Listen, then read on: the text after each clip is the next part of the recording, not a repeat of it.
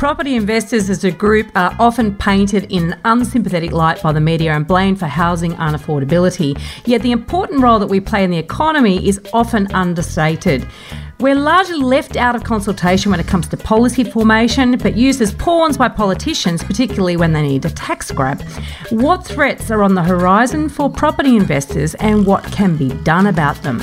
Welcome to The Elephant in the Room. This is the podcast where we love to talk about the big things in property that never usually get talked about. I'm Veronica Morgan, real estate agent, buyer's agent, co host of Foxtel's Location, Location, Location Australia, and author of Auction Ready. And I'm Chris Bates, mortgage broker. Before we get started, I need to let you know that nothing we say on here can be taken as personal advice. We always recommend you engage the services of a professional. Don't forget that you can access the transcript for this episode on the website as well as download our free Fool or Forecaster report.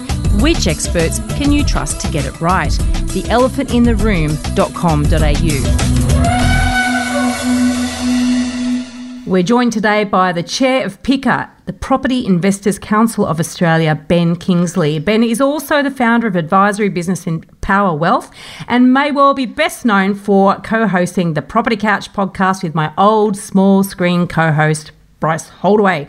He's passionate about educating investors and also bringing them together so that they can have a more powerful voice. I should say, bringing us together. Thanks for joining us today, Ben. We really think this is an important topic. Thanks for having me.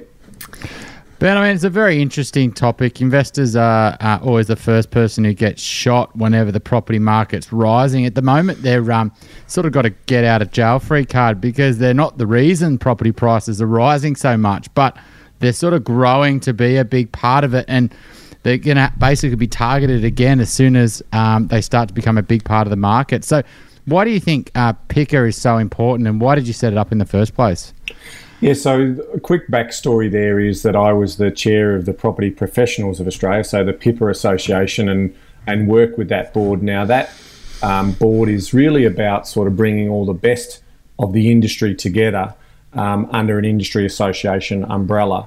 But I, but during that time, it was really clear to me that consumers didn't also have a voice in this place. So it's really nice that you have a professional association who have a code of conduct, but there was nothing for the actual investor. So the brainwave was to, um, with PICA's, uh, PIPA's support, I should say, we set up the Property Investors Council of Australia. Now, again, the idea was sort of around this voice for the property investors. So run by property investors for the benefit of property investors. So we set up a, a charter, and it's really important for, for people to understand. It's a not for profit.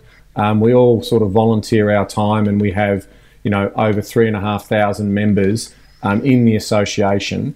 And all we're doing is basically trying to to make sure, as Veronica said, there was to to ensure we have a voice. So our charter reads, um, you know, advocate on behalf of property investors Number two, play an active role in educating property investors and those looking to invest.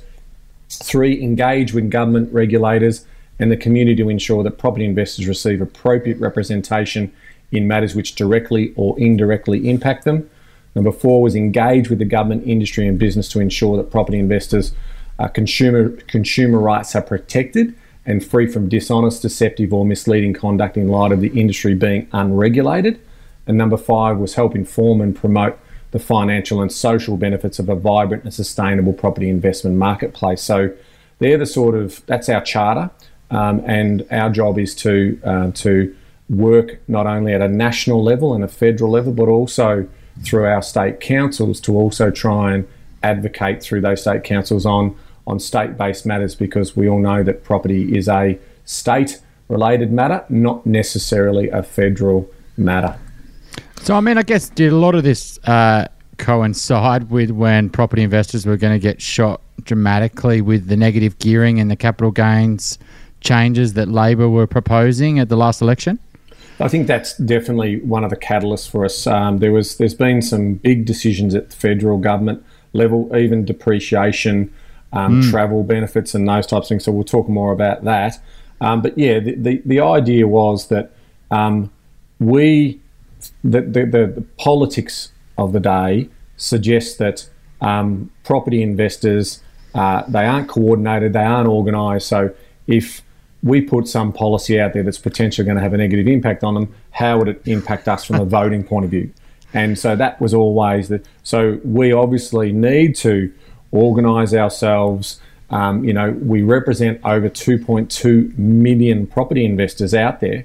So if we could coordinate ourselves, we would mm. obviously have reach and impact as part of that. So as far as we're concerned, we have obviously our paid members, but we are representing those 2.2 million voters out there who basically, and, and you know, certainly the negative gearing story was one of those where we were very active in working not only with our real estate association friends, but also um, PIPA for that matter. And, and we were, yeah, obviously, whilst I was away, uh, I've recently been on a trip, um, we were successful in the Labor Party removing their policies on negative gearing and capital gains for now.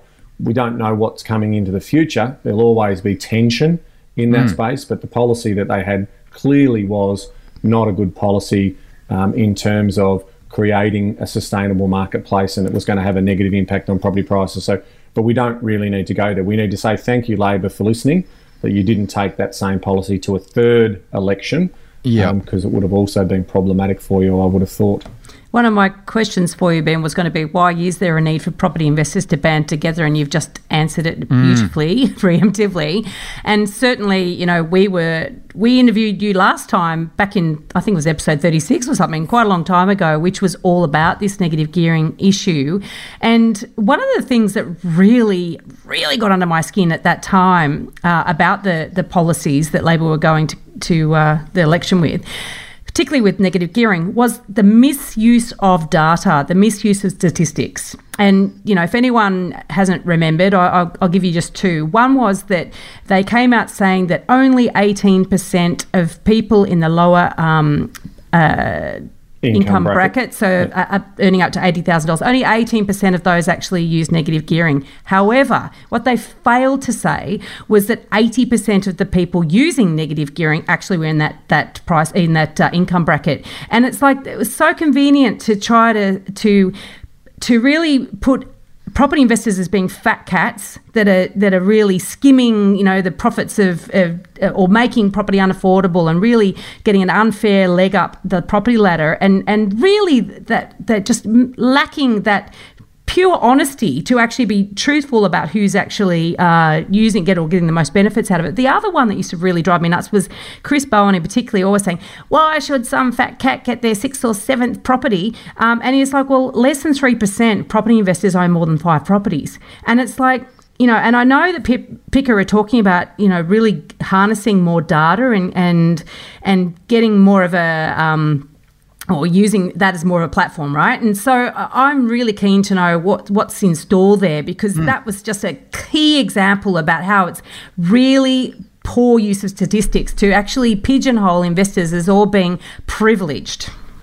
Yeah, look, I mean, you know, a lot of people prefer bricks and mortar as a long-term safe investment to supplement their retirement, and and that's clearly evident in you know obviously the data that's showing that most people only own one or two properties um, outside of their principal home. And w- w- from my point of view, when when governments governments look short term versus longer term, right? So if we think about um, negative gearing as an example, negative gearing as a strategy is a really dumb idea. So running a property as a loss, so so you can yes. pay less tax, is a really silly idea. But so is a silly idea of buying a house with a million dollar mortgage um, if the value of that house doesn't continually to keep growing. Because ultimately, over 15, 20 years, mm. or even 30 years, depending on how long it takes to pay that loan off, you're paying another million dollars in interest or beyond. So, so part of me sort of says when I'm investing in property, I'm investing for the long term. Just as um, you know, the government wants us to start new businesses and employ people um, we get uh, incentives or or offsets to do that. So you know when we run a business, we can claim some of our expenses for tax deductions, and so that's what general property investors get. But the the idea when you are controlling an asset um, where you're also potentially leveraged is that over the longer period of time, that property will start to produce a passive income, and that passive income will eventually turn positive, which means that ultimately we will be paying the government additional taxes. Mm. And if we choose to sell that um, when we get towards retirement, then ultimately the capital gains, which would be a significant amount of money, even with a 50% uh, exemption that currently applies, there is literally hundreds of millions of dollars, if not billions of dollars, that are flowing into the coffers of government over that longer period of time. So it's very easy for, for politicians who are ill informed to think that they're just looking at the short term and they're looking at the negative impact on on um, income receipts for, for the governments of the day to basically provide the services that they do. Now, the latest data that came out to the end of the, the 18 19 tax year, um, it's getting even closer to the net uh, of negative gearing is becoming less and less, and that's just a product of lower interest rates mm. and the lower cost of money. So, yep. so we'll get very close. I mean, and remember that data is 18 months old. So, if you actually were to look probably at today, there's more and more markets yep. where properties are neutrally geared, um, and if you're holding that property for five to seven years, as opposed to probably it used to be in the in the very basic modelling, it used to take around nine to ten years for for properties to turn positively geared. Um, that's that's going to be material. So so mm. I, I take the view that property investors absolutely contribute an enormous amount of tax revenue to the governments, and but to start with, we actually get a little leg up to help us on our way. But that's also not factoring in the pension that we are no longer going to be eligible for because of the assets means test. So we are going to self fund our retirement we are not necessarily going to be a burden on the taxpayer when we retire because we've got this wealth base. So yep. it's got to be a longer term win. And, and I would encourage Treasury and governments to do that modelling, to basically say to themselves, rather than, oh, we're negative $12 billion a year from negative gearing, and that's going down, to say, actually, over the long term, these guys pay their way, including land taxes, you know, including all of the taxes that we pay. Um, and we're doing an essential need in terms of providing accommodation for those people who are transient, those people who are potentially looking to new locations to to test the waters if they want to live there, and yep. longer term people who need essential accommodation, which the governments have also walked away from in terms of social um, housing as part of that. I mean, a big one you sort of missed out as well, Ben, was really if they go and buy a new property, right? Um, and the amount of money the state government, the federal government, the local councils make um, initially just by buying that property. Um, uh, in society. So with PICA, do you have like an invest because the property market is unregulated? Do you see yourselves also as an educator of property investors on what potentially is going to get them a better result than if they follow traditional paths where they've gone and bought new property or, you know, assets that you would know aren't the greatest um, long term result for them? Yeah, look, I mean, one of the things, you know, we're a broad church and there are a lot of people who um, invest in property for different reasons. And some who, yes, even though I say negative gearing is a bad idea, um, some of the advice that they might be receiving is to buy a property to reduce their tax. So, um, as part of that sort of broad church, we're not we don't necessarily sit here and advocate that off the plan isn't necessarily a great investment. We say just look at the data, um, look at the long term performances of those types of things. There's there's some good data out there showing the performance between you know existing and and new, um, which does show that new outperforms.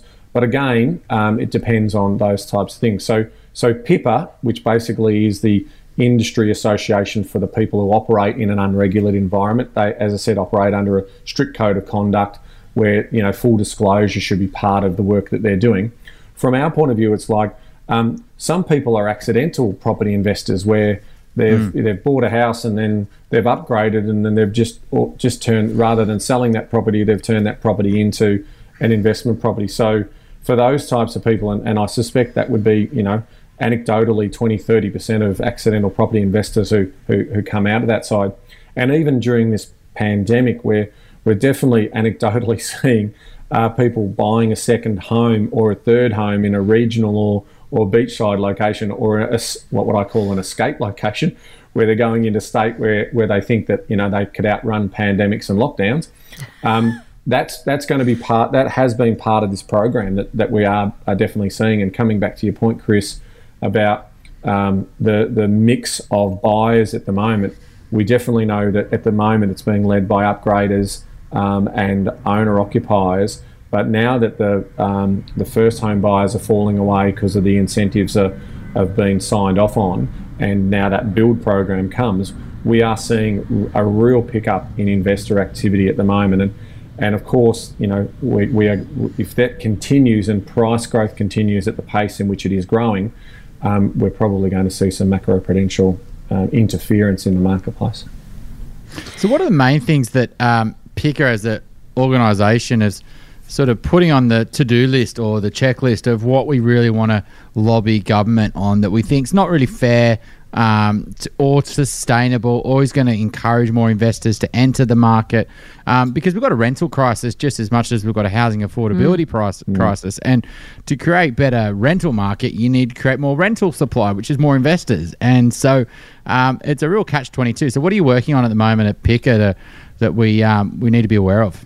Well, there's a, there's a lot going on in several different states. I'll start firstly with obviously the federal government. So the, the, the big one there is we felt that the, the measures around travelling to to visit your property, let's say you know you've got a half a million dollar asset interstate, it doesn't make sense that I can't go and, and inspect that property because it's owned in my personal name and claim some of those reasonable deductions for my cost of travelling to there, as well as obviously depreciation.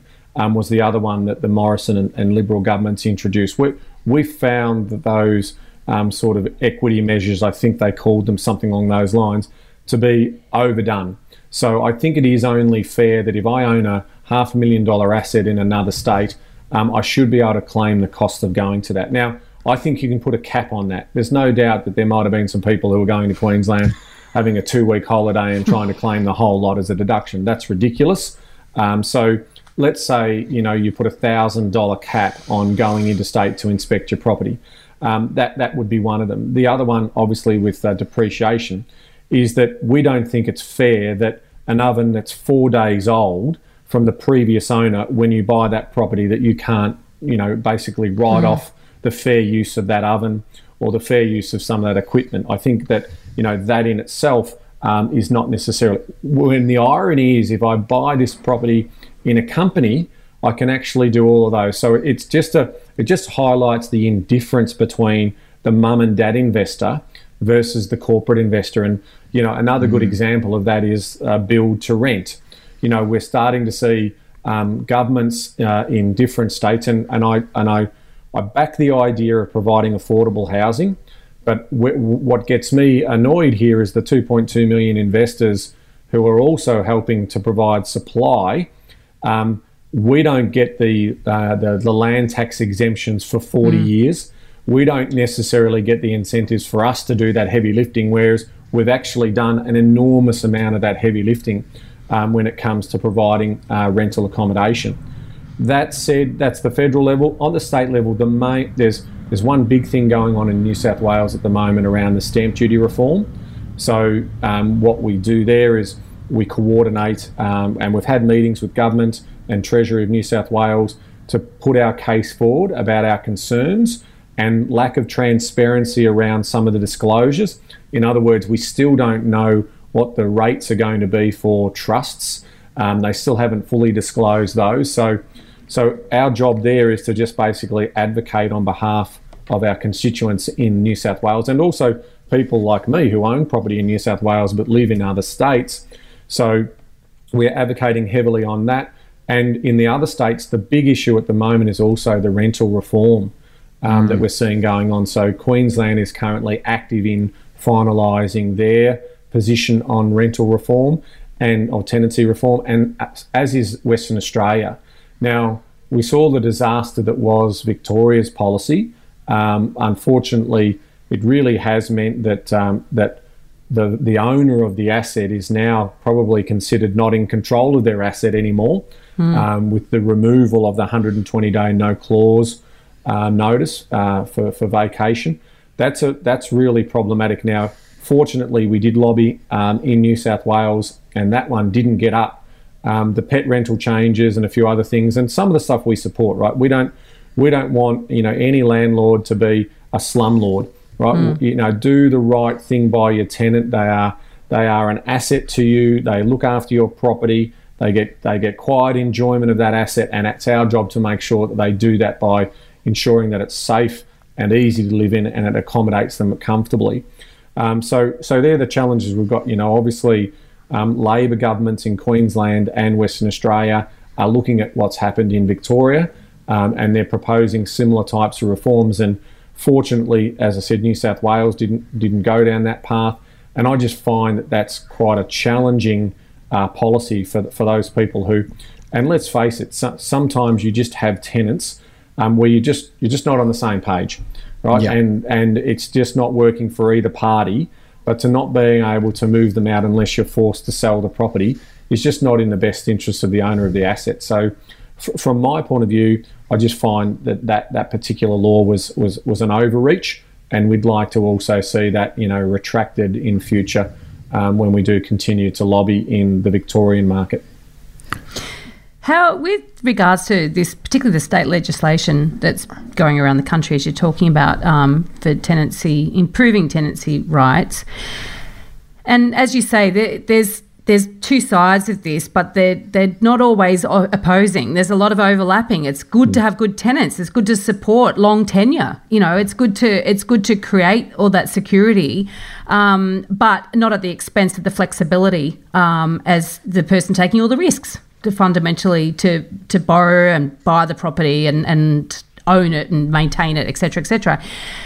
Are you actively now being sought to for consultation at this sort of policy formation stage now, or, or you sort of got to find the opportunities and go in there like rats up drain pipes? Uh, we still have to knock on doors, um, you know. So uh, there's a, a, new property forum that's just been set up by the ATO that we've been invited to. So there's a there's a meeting um, of those, you know, sort of le- industry leaders tomorrow. So there's a there's a, a national meeting there. So we, have got a seat at that table. So in some cases, because we we've only been around for a few years, um, we're not necessarily a known quantity by some. Um, so, but that's that's on us and, and obviously on, on the community of listeners that you guys have through this great podcast that to, to basically get on board, right? Because again, if we don't have size and scale, um, they are just going to walk all over mm. us. So, so we need to make sure that, you know, for, for example, the tenancy associations in every state and territory, and, and please don't get me wrong here, there is a need for them um, because, you know, some landlords do the wrong thing. It's that classic case of yep. that 5% or 2% on both sides who basically means that we regulate to the lowest common denominator and we have all this over regulation mm. because basically a small group of people on either side are doing the wrong thing. And I can I can give you horror examples of landlords, but I can also give you just as many many disgraceful um, mm. examples of tenants um, who are, are, blatantly ripping off um, their landlords, especially during this pandemic in Victoria. There's a certain um, uh, opportunity that some tenants have discovered, and I'm not going to publicly announce it because if more and more tenants knew about this, um, they potentially could be ripping off their landlords.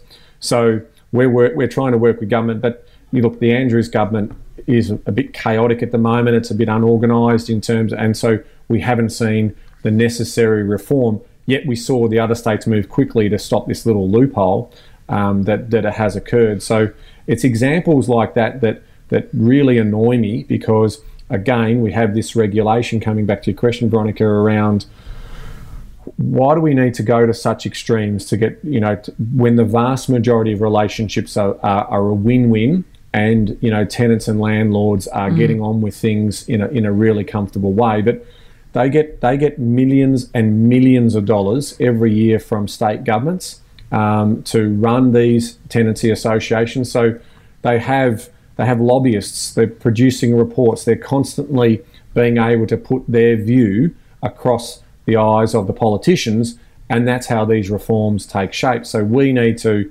obviously build ourselves up to a size and scale, and again, we're all volunteers here. Um, to be able to, you know, produce those reports, produce that those insights, and and being able to lobby um, to get those uh, get those changes or get our position known. We um, we did an interview with Brett Evans. I'm not sure if it's gone live yet, but it's an expat uh, financial advisor, and he was doing a lot of lobbying for expats, which is a growing part of the property investment market. Um, together with first home buyers, you know, they might not be buying homes, but they're buying investment properties because mm. the house is unaffordable. Um, you know, they've only got limited assets and borrowing capacity. And so these are two markets that, um, you know, aren't really got the feet on the ground um, and have been around for a long time. But they spoke around, he spoke around lobbying for expats around a lot of the uh, primary place of residence exemptions that just all got pushed through Parliament. Um, and they did all this work, and then Parliament just went ahead with sort of what they were planning. Is that sort of what your experience is, Ben, when you're dealing with you know the government that even though you're doing lobbying, it's not going to get sort of heard unless you get a significant number of sort of people part of PICA? Look, I'd like to think that some politicians can listen. Um, and I'd also like to think that the Treasury and, and the people sort of behind those politicians will also have a listening ear. Um, so they're the people that I'm more interested in talking to in terms of the people who set policy and, and, and are sort of designing the models behind the scenes. So, so i would never say never, Chris, but I also know that the political clout is is got to do with basically, you know, pleasing the majority um, where you can, because at the end of the day, they all want to stay in power. So, again, if you know, if we turned around with our two million voters and we could communicate to those two million voters, you would be amazed um, in terms of how how much uh, attention we would get. Um, mm-hmm. You know, in, in terms of doing that.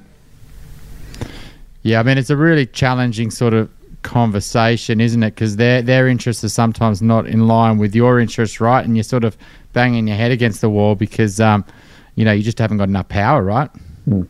So there's a federal affordability um, inquiry that's commenced, and and effectively, you know, they're looking at solutions here, and and I think what's interesting um, about the approach is that they're really looking at the supply side, um, and in terms of what can be done on that, and I and I don't disagree with them around if we want to it's very difficult to control property prices when you've got cheap money and you've got no supply and you've got high demand. Um, so, so I think that is a as a good idea to be basically focusing in on. And coming back to your point before, Chris, about the costs. You know, the Housing Industry Association has produced report after report talking about um, the cost of the first time a house has been owned, subdivided land, and a house is being built as being between 30 to 41% of the cost of that property is in taxes mm. and infrastructure costs and those types of things. So, so that would be a good reason to you know to be highlighting because I don't think the, the broader community understands um, that when a developer subdivides and don't get me wrong, they make lots of money when they do those subdivisions, but um, an enormous amount of that cost is actually in um, getting that house out of the out of the ground and the infrastructure that goes in around that. And they're asking the developers, which ultimately pass on those costs to the consumer in buying that property. We interviewed Michelle Adair recently about the whole housing affordability and supply of long-term rentals, etc., etc. issue. It's a massive issue, very complicated issue, and obviously uh, a policy nightmare for governments. And particularly, as you mentioned earlier, that you know governments have been increasingly short-term in their thinking, as it seems. And of course, this is a big picture, long-term thinking uh, uh, or problem, right? And yes, needs to be tackled. The policy needs to be addressed in that way. But, you know, because back to sort of the the way the government uses investors in many ways is actually as pawns you know, to stimulate, and first home buyers for that matter, to stimulate the construction industry. And so then you'd say there's all these taxes that are involved, and we've discussed this before. At, at each layer of government, there's there's so many taxes involved uh, in that whole development process, and of course that gets laid into the price of the property. And then we also do know there's a lot of data around. You mentioned earlier about the the resale prices of new properties. You know, the amount of losses that are incurred by those first buyers. Mm. So you've got a situation where these people, in all their hopefulness of becoming investors, of becoming first home buyers, are actually thrown into the mix um, and really pawns uh, in terms of our economy in this country, and and then left to suffer the consequences individually. And yeah, look, it's sorry. an issue. It's a massive issue, and obviously, if we're not, if that's not being tackled or, or brave enough to be addressed at policy level, it's just going to continue. Yes, look, we've got a situation where 60% of our economy is made up of consumption. And so when, you know, a safe bet for any federal um, political party is to go go quick and go households and what they do there in terms of stimulating that because every dollar that goes into property there's a $10 um, lift in terms of spend for the economy so you know that's direct and indirect as well and obviously it's i think it's the third biggest employer in australia so so you can understand why governments who are looking to to increase uh, uh, employment and, and get the economy moving uh, do go towards households. But the, the consequences of such are that you're going to obviously increase the demand and you're going to increase prices um, as part of that story. So it's a, it is delicate. It, there's not there's no easy answer to housing affordability. Um, I think you'll find it will ultimately be a combination of of things that need to happen in conjunction with each other and over a longer period of time if you're going to have any success in terms of providing um, affordable uh, rental accommodation and, and affordable housing. Um, we also need to set the uh, set an honest conversation with people around what their expectations are around what they're going to be able to get to. Right, so I could buy a home um, that might be a two bedroom unit um, as an entry level property for for still under $300,000 in some parts of our major centres. Um, so, but, but no, no, if I want a house and I want that house in a really great location, that's the differentiation that we need to sort of um, make sure we define because everyone, I mean, if, if someone says, oh, you know, Ben, you could have a house in Mosman and you can overlook the harbour and, you know, you can have it for $300,000, um, everyone would look at me and say, that's ridiculous. You're being ridiculous. Well, that's where we, we do need to make that separation in terms of housing expectation versus housing affordability. Um, and I'm, I'm not trying to be rude about that. I'm just basically saying, look, the, a lot of the um, housing affordability surveys are basically um, expectation surveys of what the next generation believe they should be they should have access to. And and I think you know, whilst I appreciate it's very difficult from a deposit point of view, and it's not easy to get into that you could find similar stories post war, uh, post Second World War, through the 60s of the building boom and the Great Australian Dream. This story was in the 70s and the 80s and, and continues to this day in the 2000s, right? So, so I think that that's an important message um, that we need to, to also convey to people that, that those things are, are going to be, um, you know, part of the, part of the, the policy uh, positioning that needs to happen if we're going to have any chance of solving housing affordability. If you like what you're hearing here, please share this episode with others you feel would benefit. And while you're at it, why not leave us an iTunes review? Five stars, please. Every review helps make it easier for other people to find us and hear what our amazing guests have to say. We love hearing your questions and we're planning more listener Q&A episodes. Please send your questions in. You can send them via the website, which is theelephantintheroom.com.au or directly via email to questions at theelephantintheroom.com.au. so it's funny you say that because the reality is, like you say, if you made it all cheaper and all more affordable, then the demand will basically take care yeah. of that. And the next minute, you know, it's all good. It's market forces take over. So it, yeah. it, it, that's just another level of complexity. And the, and the governments, and I've heard governments on all sides basically saying, well, both sides, I should say, saying, look, supply is the answer. We need to build more, and then that'll solve the problem. It's, it doesn't actually solve the problem. No, I mean, it, it, look, housing the the the whole 53% of the wealth in, in this country is built on our housing stock, right? So $9 trillion now. Um, it's too big to fail. So, so the, the reality is, and, and we come back to that example we used earlier about if I borrow a million dollars and I buy a house for a million, you know, for a million, um, the last thing I want is in 20 years' time for that house to be worth a million when it's cost me two.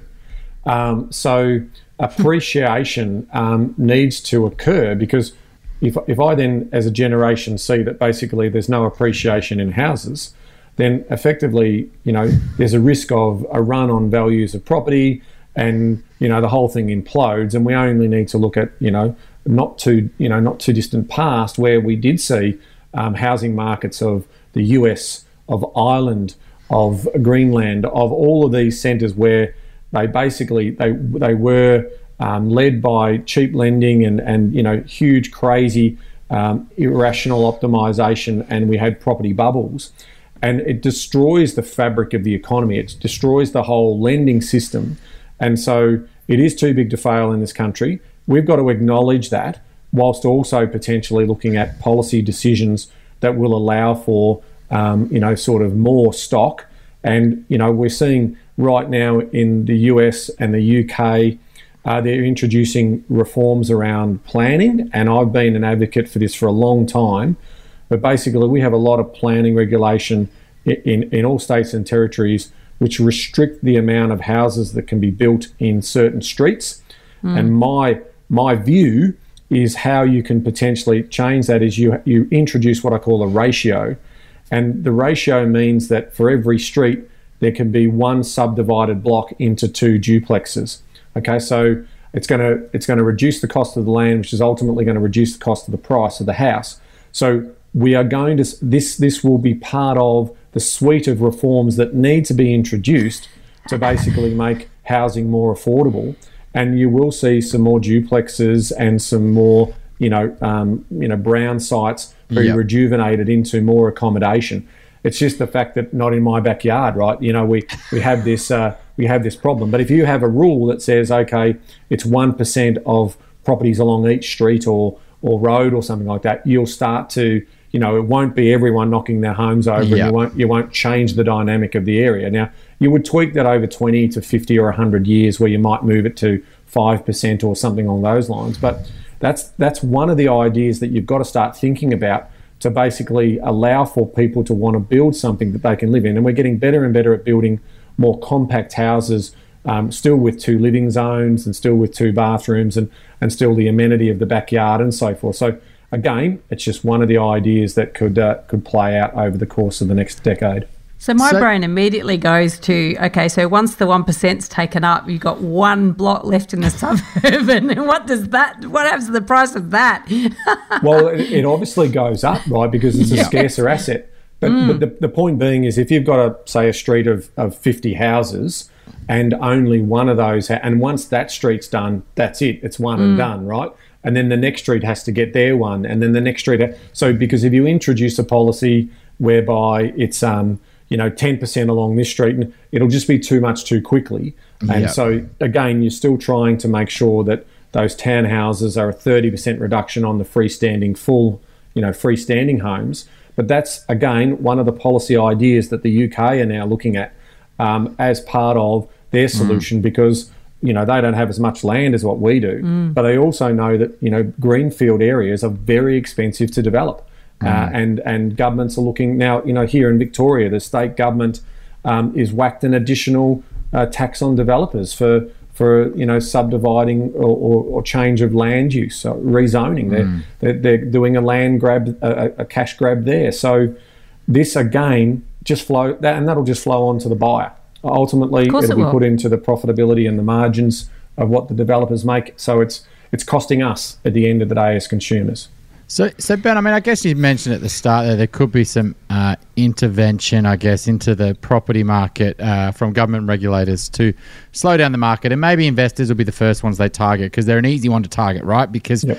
uh, we want first home buyers, we don't mind people upgrading, um, you know, because that's great for you know it's houses, it's not investors. But what do you think they're going to potentially look to target them with? Because you know, interest only loans was the first thing they really targeted you know, back in 2014 because they were out of control. You know, half of loans were going yeah. on interest only. It's not only an issue for the individual, but it's an, an issue for the whole economy if they mm. don't start paying these loans back. But, you know, they're one in 10 loans or one in eight loans right now. So that's not an issue. Investors are still, um, the loan growth still very slow, nowhere near like it was, you know, um, in the past. So what are you sort of things, you know, from the investor side that they need to be aware of that they could start to target? Um, you know, coming up?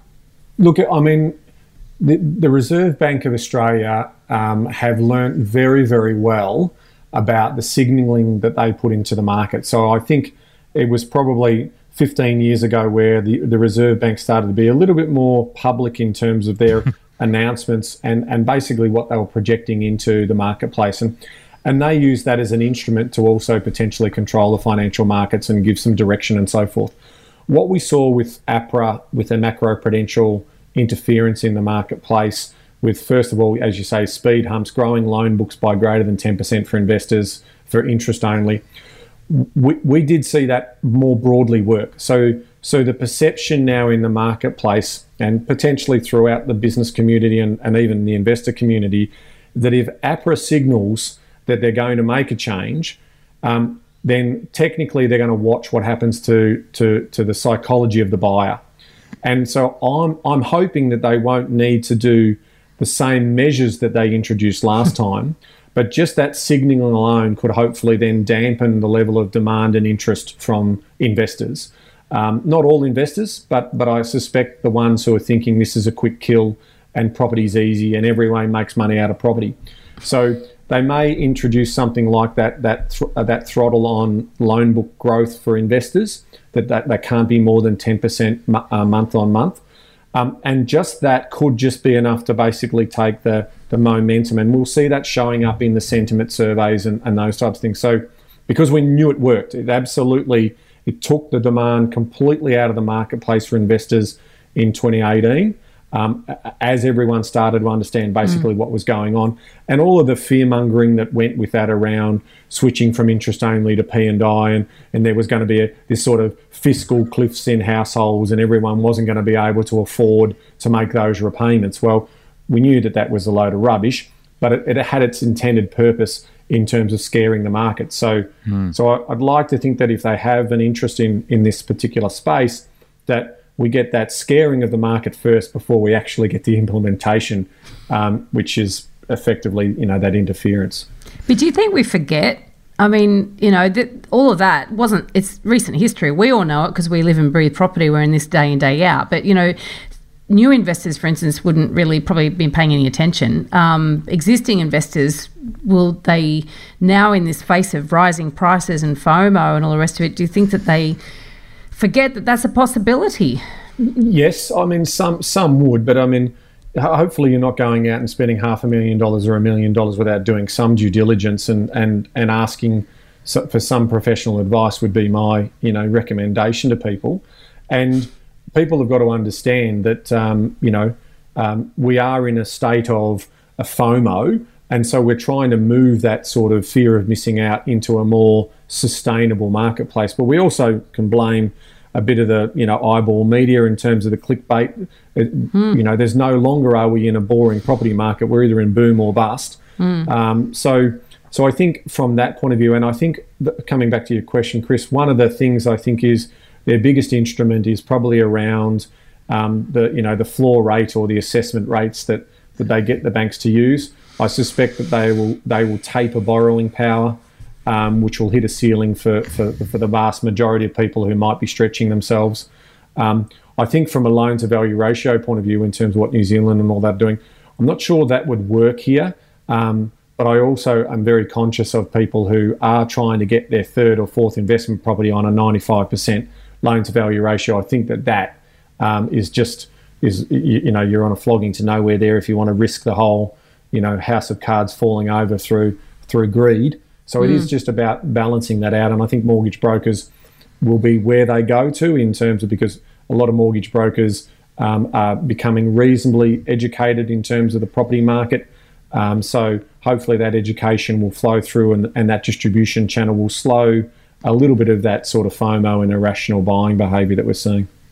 That's a hard one, though, isn't it? Because let's face it, and you know, Chris is a mortgage broker, and yeah, and, and, so and, and we, I, yeah. yeah, and I advocate that people use brokers rather than go directly to banks. Yep. But there is a conflict of interest there, isn't it? Because let's face it, you get paid a, a trailing commission um, on the loans you write. Um, and so, how how can how many brokers honestly do you think actually recommend that their clients don't borrow the maximum? I mean, do we have any data on that? I, I don't uh, look. The only anecdotal assessment you could do of that is the the percentage of uh, borrowers in arrears as a as a the channel. So if you mm. did hmm. mortgages versus so mortgages versus direct channel, um, you would probably understand what that looks like. Now in most cases, and, and this is, you know, again, they're going after the investor rather than the homeowner because politically that's more palatable. Um, mm. But what, what we do what we do know um, in, in, and it's very clear in the data that most of the people who are in arrears are usually owner occupiers. And it's the owner occupiers who normally stretch themselves more than the investor does because they've got an emotional invested interest in that property. I mean, a, a, a classic story that I, you know, I broke I broke it for years, for, for over a decade. Um, first home buyers would come in and sit down with you and they'd say, "Oh, you know, we've got a budget of 550. Oh, great, fantastic. Okay, we'll get that sorted out for you." And then they'd go and have a look at properties worth 550 and realize, wait a minute, those properties, even though they're being advertised for 550, sell for 610 or 630. And so they're knocking back on your door, basically saying, can we have a reach? Because then they go and have a look at the 550 properties, but they're like, mentally, they visualize themselves in the better home. Mm. The, you know, it's like going to a, a, car dealership and you, you know, you see the basic version and you see the souped up version, and you had a, you had a plan when you walked in there, but that plan's now out the door and and so that's that's where responsible lending um, and you know a lot of the adequate inquiries that are being made around affordability and so forth. And because uh, I'm a huge fan of brokers, don't get me wrong, I think their knowledge as a specialised um, industry operator compared to say the banks, um, it's ch- chalk and cheese, absolutely mm. chalk and cheese, and and the ability to be able to s- find a lending solution compared to a one a one person operator who has a fixed or a variable or a line of credit product to offer, um, it basically is the reason why brokers are now, you know, pushing uh, well above 60% of all home loans being written. So, so Ben, I mean, I guess the, I guess the big worry for investors right now is let's say you've got a couple of properties, or even if it's just one property, right, and it is at a high LVR because um, maybe you're a first home buyer that couldn't buy a house and just bought a, uh, investment property somewhere and you got a 90% loan, right? the worry is that uh, you know some legislation could come in late this year, and they could say, look, you know, you can't refinance that loan because it's an investment property because it's over eighty percent. You know, they could easily implement that that say all properties that are investments have to have an LVR under eighty percent, and so. What sort of PICA doing in terms of who are you trying to speak to in terms of getting on the front foot when these type of legislations come out where it's a great, it's a simple policy for new property, um, no mm. new investors, but existing investors could be smashed. So, is it APRA that you need to be speaking to for this? Is it the local member of parliament? Who do you go to with these sort of uh, when the when the I get the shit hits the fan? I guess. Yeah, look, I mean, it is APRA. At the end of the day, their their their mandate is um, a, a very strong and robust and safe uh, lending environment. So they are the ones who basically have the levers to pull. Um, look, I give credit to APRA in terms of, you know, when when APRA came out with their with their idea, the, the you know the story was the Reserve Bank didn't believe it would work, um, but it obviously did in terms of tapering demand. Hmm. um, I, am of the view that um, th- they would be the data that they're getting now from the from the major banks or the ADIs, actually all ADIs, is very sophisticated data now. They've had mm. they've had sort of five or six years to be able to organise their data suites, and I suspect something like that is an example where you cannot refinance um, a loan um, when you've got an existing property because you want to get a cheaper rate. Um, that that basically I can't see them in, introducing a policy like that. And I'll give an example. Um, so, under the Smurfs, self-managed super funds lending, um, refinancing was was quite difficult earlier on because um, obviously you can't release equity when you're buying a self-managed super fund product. But in this particular case, um, we are now seeing the the ability to refinance from one self-managed super fund lender to another when because the you know we, we knew that there was lots of lenders out there that collapsed after the Royal Commission. So there's not a lot of lenders out there, and they are gouging. I mean, mm. some of the interest rates you're paying on your self-managed super fund loans. So we are starting to see some more of those refinances starting to go through. So. Mm. So I would like to think that that APRA is it can use that as an example for themselves in terms of um, they don't want to see any consumer uh, who has a problem with repayment being restricted or penalised by their lender. It's more than new business, new lending, new yeah. monies coming into the system that I think they'll go after, Chris. That, that's interesting you say that, Ben, because I actually had a client that was impacted like that. They the the way that they sort of structured their business, and there was a divorce, and there was a few sort of messy things that went on.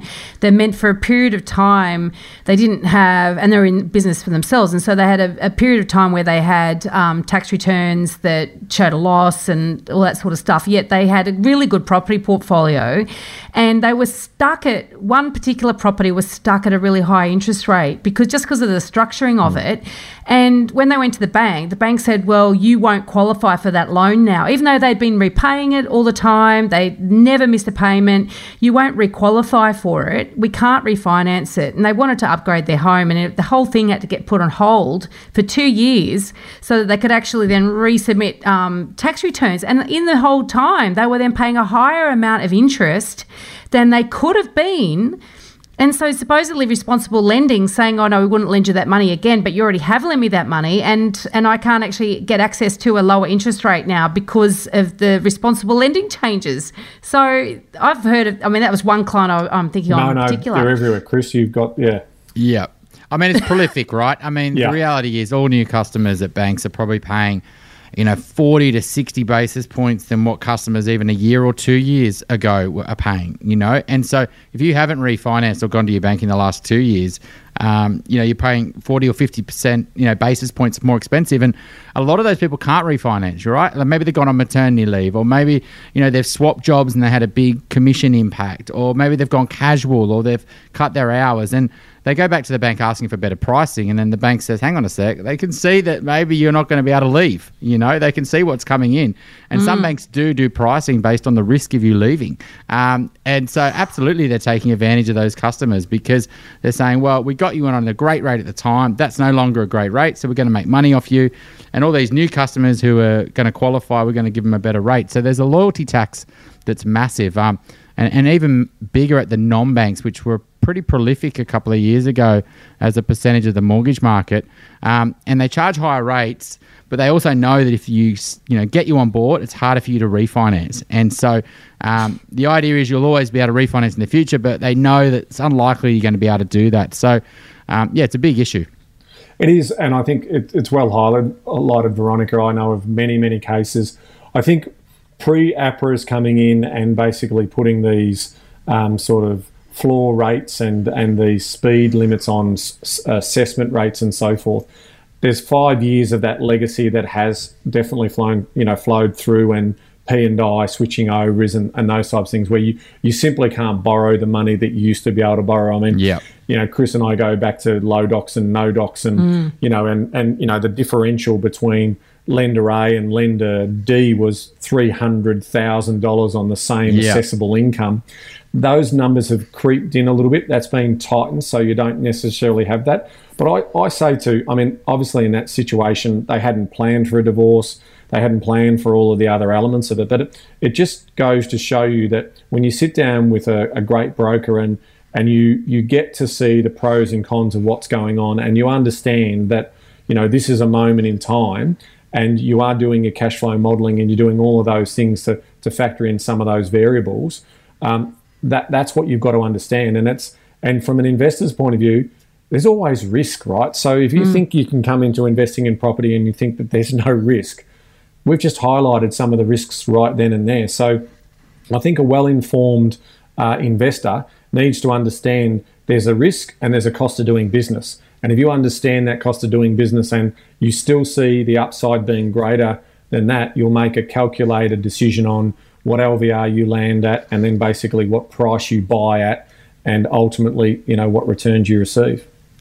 But on a uh, individual property, so let's say I'm a PICA member, right? And Yep. uh, I've got an apartment, let's just say Little Bay in Sydney, and it might, uh, you know, Meriton are um, proposing a massive development out that way, right? And it doesn't really fit in with the local landscape. It's a lot of apartments. It's high rises where you got houses, right? Um, and a lot of, if I was an invest, investor of a property there, I'd be very upset with this because it's just uh, proliferation of supply Yep, that's going market. to affect the. Um, and so, do you do sort of campaigning on an individual sort of like level, not an individual, but a community level, let's call it, where you think that um, property investors are getting disadvantaged by ill-informed, uh, you know, council action, I guess, where they're rezoning. You know, there's parts of Melbourne, for example, where it's just not fair zoning. You know, you've got houses and then you've completely changed it to high rises, and um, that's affecting investors, affecting the houses, etc. So,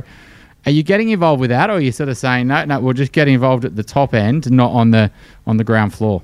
So, so what we do is we have some fundamental webinars um, that we produce. Veronica's uh, produced a webinar, and we have those on demand uh, for our members of the association, right? So it's five dollars to join for a year, or twenty dollars for five years, right? So it's basically a cup of coffee. Cheap as chips. Cheap as chips, and you know we run on the smell of an oily rag because of it, because we we really you know basically again all volunteer our time. So if you were to watch three or four of those webinars from some industry experts, you would learn relatively quickly um, about some of the risks associated with oversupply and and potential, you know, sort of rezonings that occur in those particular locations, and and that's what you've got to be. You know, Wolli Creek is another good example near the airport there. When you do know that there's going to be a significant arrival of phase one, phase two, phase three, that there will be a period of time where that there will be oversupply and property prices will be affected.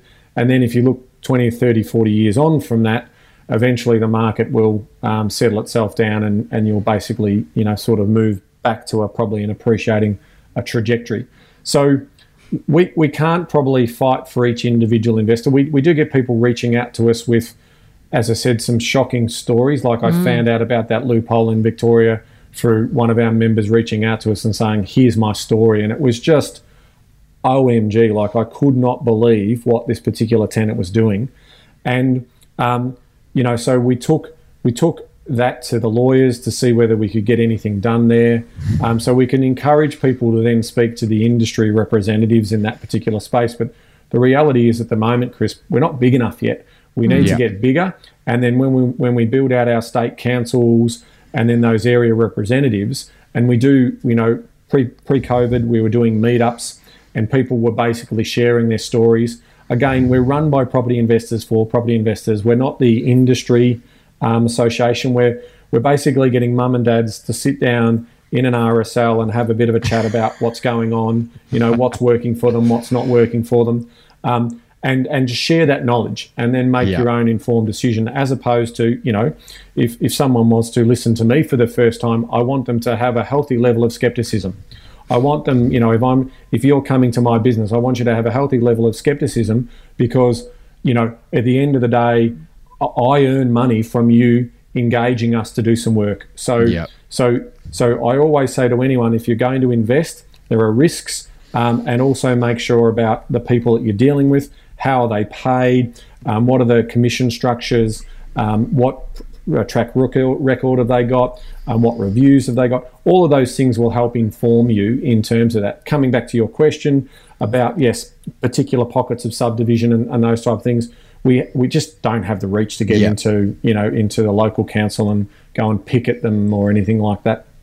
Yeah, I think so it's good on will- it on an individual level just to be able to share your story, right? Just get it off your chest, share it with an organization that can share it with their members, and yes, um, and other people can't make those mistakes, right? Because hopefully through sharing or learning that knowledge, you don't go and follow that. Which perfect segue, to be honest, into our Dumbo of the week. Um, ben, have you got one for us? You know, a story that we can all learn from.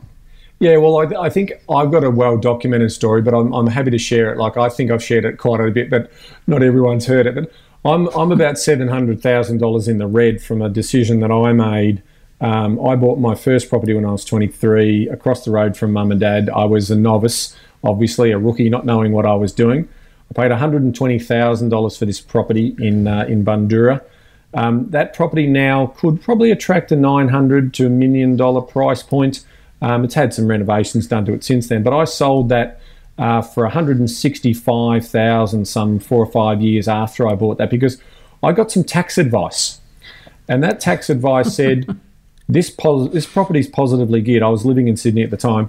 This property is positively geared, so you need to sell that property. You need to you need to sell that property and go and buy ready for it an off the plan apartment in Zetlands at the time. Right, this was no. when Zetlands was being developed down in Moore Park. And so I've gone, all right, well, you're the expert. I'll go mm. off and, hmm. you know, so I went and put put a thousand dollar deposit down with my little red dot on the apartment that I picked, right? Yeah. And then I and then something didn't feel right to me, right? I started to do some reading and some investigation. So I cooled off, got my thousand dollars back, but I still sold the Melbourne property, right? And so all I needed to do was renovate the kitchen and the bathroom, and that property would now be in the portfolio, adding to a beautiful passive income that that my family and I can enjoy for our future future endeavors and and you know sort of quiet enjoyment. So that's a perfect example, and I, I you know I'm dealing with uh, a couple of clients at the moment where they're thinking about selling one of their properties because of their uncertain circumstances. So work isn't necessarily strong for them at the moment, Yeah. but they do have a buffer. But they're seeing their bank account just basically going backwards, and they're a classic case of a loan going from interest only to P and I. And so it, it, this is where mindset is so powerful when you control money versus it controls you.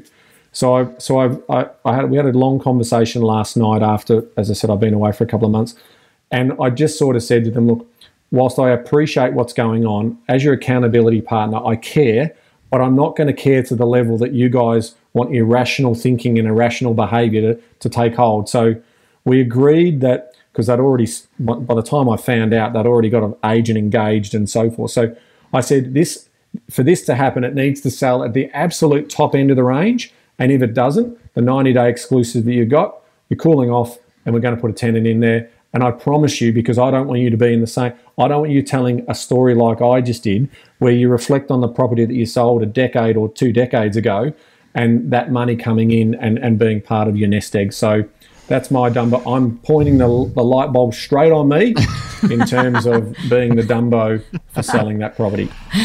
Uh, well, actually, it's funny because both Megan and I share our own um, Dumbo stories a lot, actually, on the Your First Home Buyer Guide podcast, um, because of exactly that. It's like I actually went calculated it, and I think conservatively, if I hadn't, I, I racked up what some of the mistakes that I've made along the way, and I think there's a, definitely a million dollars um, that I don't have that I could have had had Oh. I had I made better decisions, but also had I got better advice, and, and sometimes had I acted on the advice, sometimes actually had I had better better advice. Um, so it's yeah, cautionary tales for sure. Thanks for sharing that with us, Ben. worries. Now we're going to put the link in the show notes to PICA, and we encourage you to join. Um, even if you're thinking about becoming an investor, you're not actually a property investor at the moment, um, because like let's face it, twenty bucks for five years or five bucks a year, it, you know, it's worthwhile because I think it's so important that we do join our voices together. And you know, you, I think we're in good hands with Ben and the board um, in terms of what they're advocating for. So thanks for coming on and sort of running us through that, Ben. I think that that's been a great chat. Thank you very much for having me. It's a good chat, Ben. I guess um, it's going to be interesting what happens in the next 12 months as well, because you can very, you can already start to see it. We're seeing it with clients, um, you know, that have uh, got a property and they're saying, even this morning, one email said, oh, you know, I would love to talk to Chris about some investment, you know, what we can do, you know, borrowing capacity. And they're, you know, low rates are encouraging them to, they're doing well on their current property that's got a bit of equity now, um, strong incomes. And so they're starting to think, prop- investors always come to the party late. They did in 2017. Yeah. They'll do it again this year. Um, they're always the the sheep, and so they're going to be very. I think they're going to be targeted pretty hard. I think it by the end of this year. So good luck with all your um, campaigning there, because I think you'll need it with the uh, the way government work. Thanks, Chris. If you're looking to buy your dream home or an investment property in Sydney's inner west, eastern suburbs, or North Shore, my team and I can help you buy without regrets. Reach out via my website, gooddeeds.com.au. If you're looking to buy your first home, thinking of upgrading into a new one, or purchasing an investment property anywhere in Australia, my team love to carefully guide you on this journey. And most importantly, get the finance right. Reach out via our website, wealthful.com.au. Thanks for joining us. We'd love to see you again. And remember, don't be a Dumbo.